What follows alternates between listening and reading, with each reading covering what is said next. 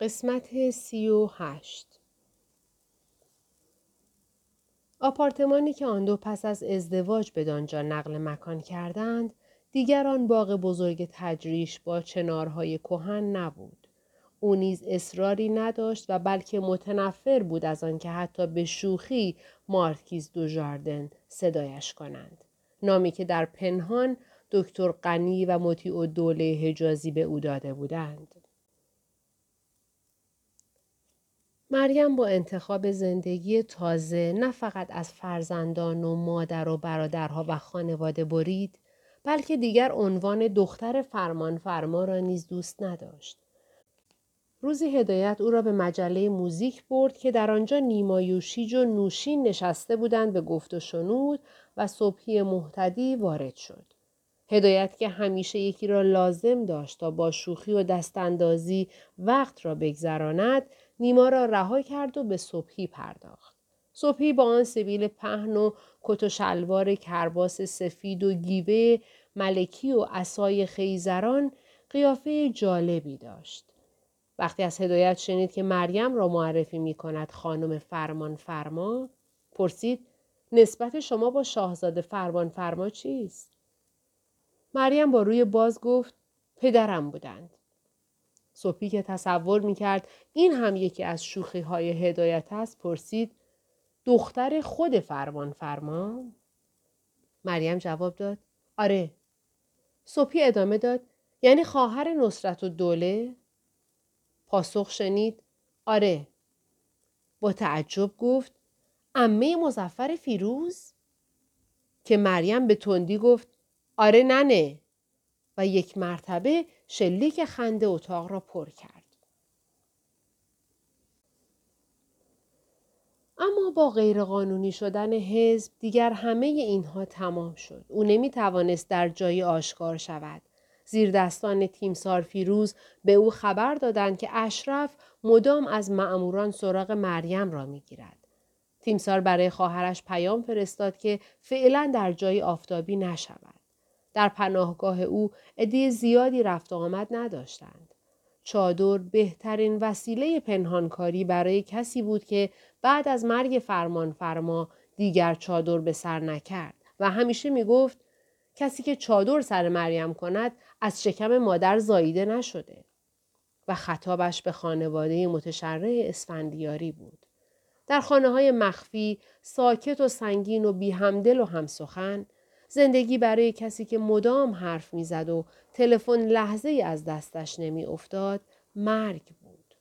خبر می رسید در سازمان زنان دموکراتیک تخته شده و باز خبر می رسید که بسیاری از زنان عضو حاضر نیستند هیچ نوع فعالیتی داشته باشند. بیشتر آنها با داشتن شوهر و فرزند حاضر نبودند خطر زندان را بخرند. گویی تنها مریم بود که فرزندان را رها کرده پشت به زندگی فرمان فرمایی مجبور بود هر روز را در خانه ای بگذراند. اشک صادق هدایت گواه دلسوزی او برای مریم بود. وی در روزی که می‌خواست فردایش به پاریس برود دیداری با مریم کرد و به دعوت او به خانه ای رفت که مریم در آن منزل داشت. خانه خالی که فقط چند حسیر بر پنجره های آن بود و تخت چوبی سختی در کنار حوز. در یکی از اتاقهای خالیش بسته رخت خوابی بود. در آن خانه دلگیر مریم تنها زندگی می کرد. روزهایی را به یاد آوردند که به پس قلعه می رفتند. همیشه دو سه نفری همراهشان بود و در بازگشت لای چنارهای آن خانه کوچک اما مجلل در وسط سالن آراسته مارکیز دوژاردن ولو می‌شد. موسیقی کلاسیک میشنیدند و ننه خانم کاهوس کنجبین یا پالوده طالبی برایشان میآورد. روزهایی همه شادمانی و دست انداختن این و آن و خنده. اینک و در فاصله کوتاه همه چیز چون پرده ای به کنار رفته بود. آخرین دیدار با صادق هدایت که معیوس و دلمرده ایران را ترک گفت بیش از آن غمانگیز بود که از خاطرش برود. هدایت به پاریس رفت.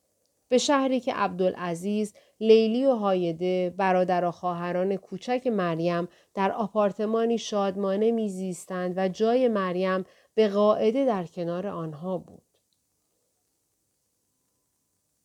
نوروز 1329 در همین حال گذشت.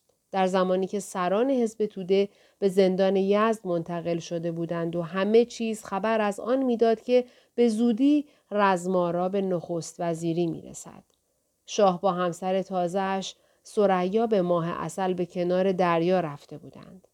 اشرف و دوستانش در گوشه دیگر خوش می. مریم در همان مخفیگاه در کار برپایی تظاهراتی توسط زنان حزب توده و بستگانشان بود که میبایست در برابر مجلس برپا شود و خواستار رسیدگی سریع به کار رهبران به زندان افتاده.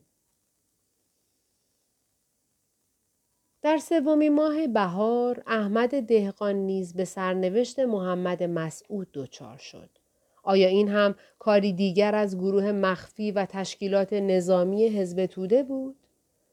می‌گفتند دهقان که از نزدیکترین نزدیکان رزمارا بود با چاپ مقالاتی تند علیه شوروی پوکوف سفیر فعال آنها در تهران را ناراحت می کرد و او یکی از کسانی بود که به رزمارا امید بسته بود.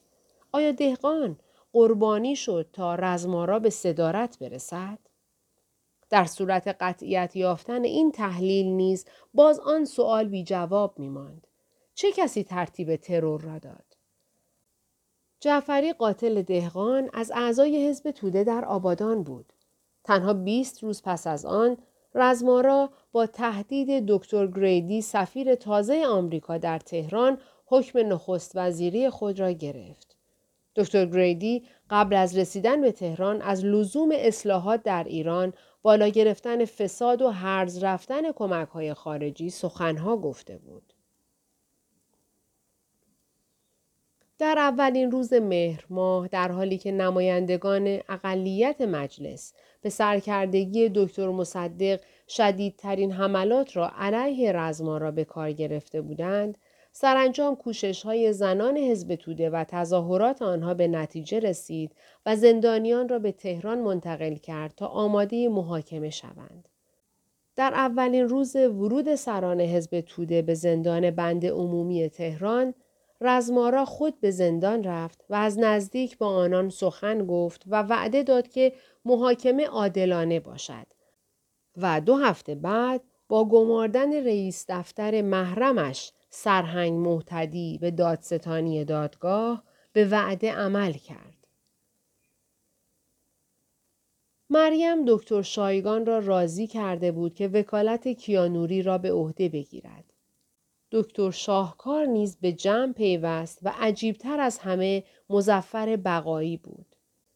رزمارا ابتدا تیمسار شکرالله هدایت از بستگان همسر خود را رئیس دادگاه کرد که او عذر آورد کار به سرهنگ با ستی سپرده شد. دادگاه به صحنه قهرمان پروری برای حزب توده تبدیل شد. رزمارا برای خونسا کردن جبهه ملی و تحرک دادن به صحنه سیاست داخلی حزب توده را با همین آوازه لازم داشت. سرانجام نیز دادگاه ده سال زندان برای کیانوری و قاسمی معین کرد. هفت سال برای جودت و یزدی و برای نوشین سه سال. اما این شاید رویه داستان بود و فقط ده روز بعد محکومین با نقشه که روزبه طراحی کرده بود از زندان گریختند. بسیاری از آنها به فاصله اندک از کشور خارج شدند و کمی مانند کیانوری باقی ماندند. در این زمان خسرو روزبه و سازمان افسران از حزب توده بریده بودند. روزبه می‌رفت تا یک گروه پارتیزانی را شکل دهد. تنها رابط او با حزب که سرانجام نیز روابطش را التیام بخشید مریم و کیانوری بودند. با فرار کیانوری مریم از تنهایی به در آمد. اینک هر دوی آنها باید از برابر معمورانی که چندان رقبتی هم به دستگیریشان نداشتند می گریختند و در همین زمان سرهنگ باستی پیامی را به مریم فیروز رساند. پیامی از سوی دشمن. اشرف پیشنهاد آشتی می‌داد.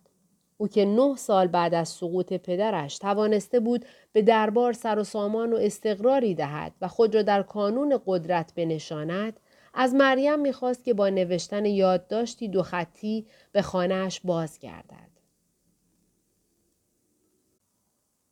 مریم در آن یک سال فرار و مخفی کاری به آن زندگی و ماجراهایش خو گرفته در آن نیز جذابیت هایی دیده بود. بیان که با کیانوری مشورت کند به پیام آورنده گفت آن دو خطی که من برای دختر رضاخان ماکسیم بنویسم حکم اعدام من است. چون چنین ننگی را تحمل نمی کنم و خود را خواهم کشت. به روزگاری که این پیام ها رد و بدل می شد، شرایط جهانی، جنگ کره و شرایط داخلی ایران، وضعیت جبهه ملی و مجلس، آمادگی جامعه به حرکت آمده چنان بود که مریم و کیانوری امیدوار بودند که به زودی رژیم واژگون شود. بی این امیدواری نیز مریم کسی نبود که به دست بوس اشرف پهلوی برود. پیش از این بارها دوستان مشترکاتشان پیامهایی نرمتر از این آورده بودند. پاسخ رد مریم به پیام اشرف باعث شد تا سرهنگ باستی مأموریت یابد که در حاشیه حکم محکومیت سران حزب توده برای مریم فیروز متهم فراری نیز قرار سه سال حبس صادر کند. در حالی که دکتر یزدی و دیگران از قبول دختر فرمان فرما در رهبری حزب توده عبا داشتند و مانع آن می شدند، اشرف پهلوی وی را از سران حزب به حساب می آورد. بسیاری چون او بودند. درد و شادی مریم چادر به سر از پناهگاهی به خانه دیگر می رفت که صدای روزنامه فروش را شنید فوقلاده کشتن رزمارا نسخه از دست پسرک روزنامه فروش قاپید و ندانست چطور خود را در یک تاکسی انداخت و به خانه در خیابان نصرت رفت که نهانخانه او و کیانوری بود. دقایقی بعد یک جیپ نظامی جلوی در ایستاد و سرهنگ سیامک هم رسید. باید حادثه به این بزرگی تحلیل می شد. در حالی که مردها مشغول بحث و گفتگو بودند و حوادث بعدی را پیش بینی می کردند، او به صادق هدایت فکر می کرد که چندی پیش نامه از وی دریافت کرده بود پر از یأس و بدبینی. می توانست تجسم کند که با شنیدن این خبر صادق خان چه وضعی دارد. دو روز بعد آنها از پشت پنجره شاهد تشییع جنازه نظامی بودند. محمود خان برادر صادق هدایت که معاون نخست وزیر بود در پشت سر جنازه با لباس رسمی می رفت. اخترالملوک خواهر صادق خان همسر رزمارا توری سیاه روی سر انداخته بود و گریان و تیمسار عبدالله خان هدایت بهت زده. مریم می توانست حدس بزند که الان شاه خوشحال است که چنین رقیبی را از دست داده. حتما کار دربار بود. اما سازمان مخفی و نظامی خبر می‌دادند که فداییان اسلام سر پرسودای رزمارا را به خاک انداختند. دومین ترور سیاسی فداییان اسلام مهمتر از ترور اول قتل حجیر بود. و اگر حادثه نخستین دکتر مصدق و کاشانی را به مجلس برد و انتخابات تهران را آزاد کرد، این تیر دکتر مصدق را به نخست وزیری نزدیک کرد. تحلیل کیانوری، مریم و روزبه و به طبع روزبه سازمان افسران این بود که باید بر تضادهای بین رقیبان سرمایه گذاری کرد و امکانات و فرصت بیشتری به دست آورد. ولی رهبران باقی مانده حزب توده تندروی می کردند. تا اینجا سازمان مخفی توانسته بود سر خود کارهایی بکند. چند ترور و نزدیک شدن به رزمارا از آن قبیل بود و همه اینها بدون اطلاع و تصویب دیگر رهبران صورت گرفته بود که به شدت با تکروی های کیانوری و روزبه و حرکات خودسرانه مریم مخالف بودند و در هر فرصت به آنها پشت و پا می زدند. در آن صحنه خطرناک و حساس این گروه بی توجه به کارشکنی های بقیه تحلیل های خود را پیش می بردند و آماده خطرات بزرگتر می شدند. اما دیگران دربار باند انگلیسی و باند آمریکایی موجود در صحنه و از جمله اکثریت متفقان دکتر مصدق از حزب توده تصویری بزرگتر از آن داشتند که بود بخشی از این وحشت واقعی بود و بخشی از آن را بر ساخته بودند تا دیگران را به ترس دچار کنند و باج بگیرند.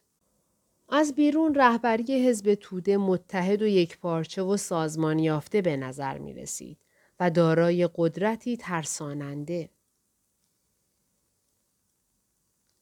و آیا از ترس این نیرو و برای مقابله با آن بود که در نوروز 1330 تقریبا همه نیروهای میانه رو و راست مصمم شدند که به دکتر مصدق تن در دهند؟ در آن اردو تنها یک تن در آن لحظات سخت و بحرانی هم حاضر نبود نام دکتر مصدق را بیاورد و او اشرف پهلوی بود. باند قدرتمند او به اکراه تن به راه حلی دادند که اکثریت مجلس و شاه در مورد آن به توافق رسیده بودند.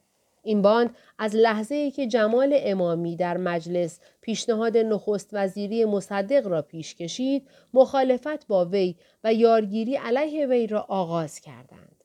در اردوی حزب توده نیز فقط یک تن نخست وزیری مصدق را گامی مثبت برای مردم علیه دربار می‌دید و آن هم مریم بود.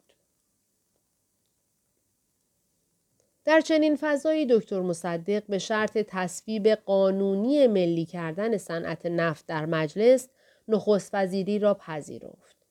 مصدق دومین شبی که به عنوان نخست وزیر به خانه شماره 109 کاخ وارد شد، توسط دکتر غلام حسین پسرش برای خانه داییش پیغام فرستاد که مبادا مریم از پناهگاه خارج شود چون او در صورت دستگیری نمی‌تواند کاری برایش صورت دهد. این پیغام برای مریم که مشغول بحث و مجادله در پشت صحنه بود تا به هم حزبی ها ثابت کند که پسر امهش طرفدار آزادی احزاب و ضد دیکتاتوری است و به هیچ روی با سلطنت خودکامه پهلوی آشتی نمی کند دشنامی سخت بود. با این همه حوادثی که با نهزت ملی کردن و اعلام خلعیت از انگلیسی ها پیش آمد عملا حزب را از اختفا به در آورد. سازمان مبارزه با استعمار که در حاشیه حزب تشکیل شده بود و ریاست آن به عهده کیانوری بود راحت توانست روزنامه بدهد و جلساتی برپا دارد چنانکه سازمان زنان دموکراتیک به دبیری مریم نیز. چنانکه جمعیت هوادار صلح به دبیری دکتر یزدی. مریم به یاد می آورد روزهای پایانی عمر پدر را که این دکتر مصدق گهگاه به عیادت او می آمد و خوب می دانست در زمانی که فرمان فرما به پسرانش امیدی نداشت که مبارزه جدی با رژیم پهلوی پیشه کنند به این خواهرزاده امیدوار بود. و خوب می دانست که همیشه در خانهشان از پسر خانم نجم السلطنه به عنوان یک شخصیت محبوب و وجیه المله و مبارز یاد می شد. چنانکه در همان روزها که نصرت و دوله گول رضاخان را خورده بود و برای رساندن رضاخان ماکسیم به پادشاهی با تیمورتاش و داور همراه شده بود این دکتر مصدق بود که راست و خدنگ ایستاده بود و می گفت با سلطنت رضاخان مخالف است. اما چه فایده که مریم و کیانوری مصدق را از دیگران جدا می دانستند. از چشم دیگر رهبران حزب توده مصدق از رزمارا و قوام السلطنه بدتر بود. آنها در نشریات خود سختترین دشنام ها را در آغاز نخست وزیری مصدق در حق او روا داشتند. گرچه مصدق که امید داشت در راه خلعیت از انگلیسی ها از یاری آمریکاییان برخوردار شود از این دشنام ها ناراحت نمی‌شد. او به نفت فکر می کرد و بس. وقتی شروع کرد با عنایت به محبوبیتی که داشت های داخلی را به چیزی نگرفت. اعلام خلعیت از شرکت انگلیسی دارنده امتیاز نفت جنوب ایران ناگهان نام مصدق را در کانون سیاست جهانی کاشت. پیش از آن یک بار آن هم قوام السلطنه هنگام بیرون راندن ارتش سرخ از کشور آوازهای در جهان کسب کرده بود. در آن زمان آمریکا و انگلیس با تمام نیرو در پشت سر قوام بودند. این بار انگلستان در مقابل بود. آمریکا چه می کرد؟ پاسخ به این سوال با سیاست آن روز ایالات متحده چنان دشوار بود که مشهورترین سیاستمداران و تحلیلگران سیاسی جهان در اظهار نظرهای گونگون و مقالات ناهمگون نشان می‌دادند که مصدق در چه جای دشواری نشسته.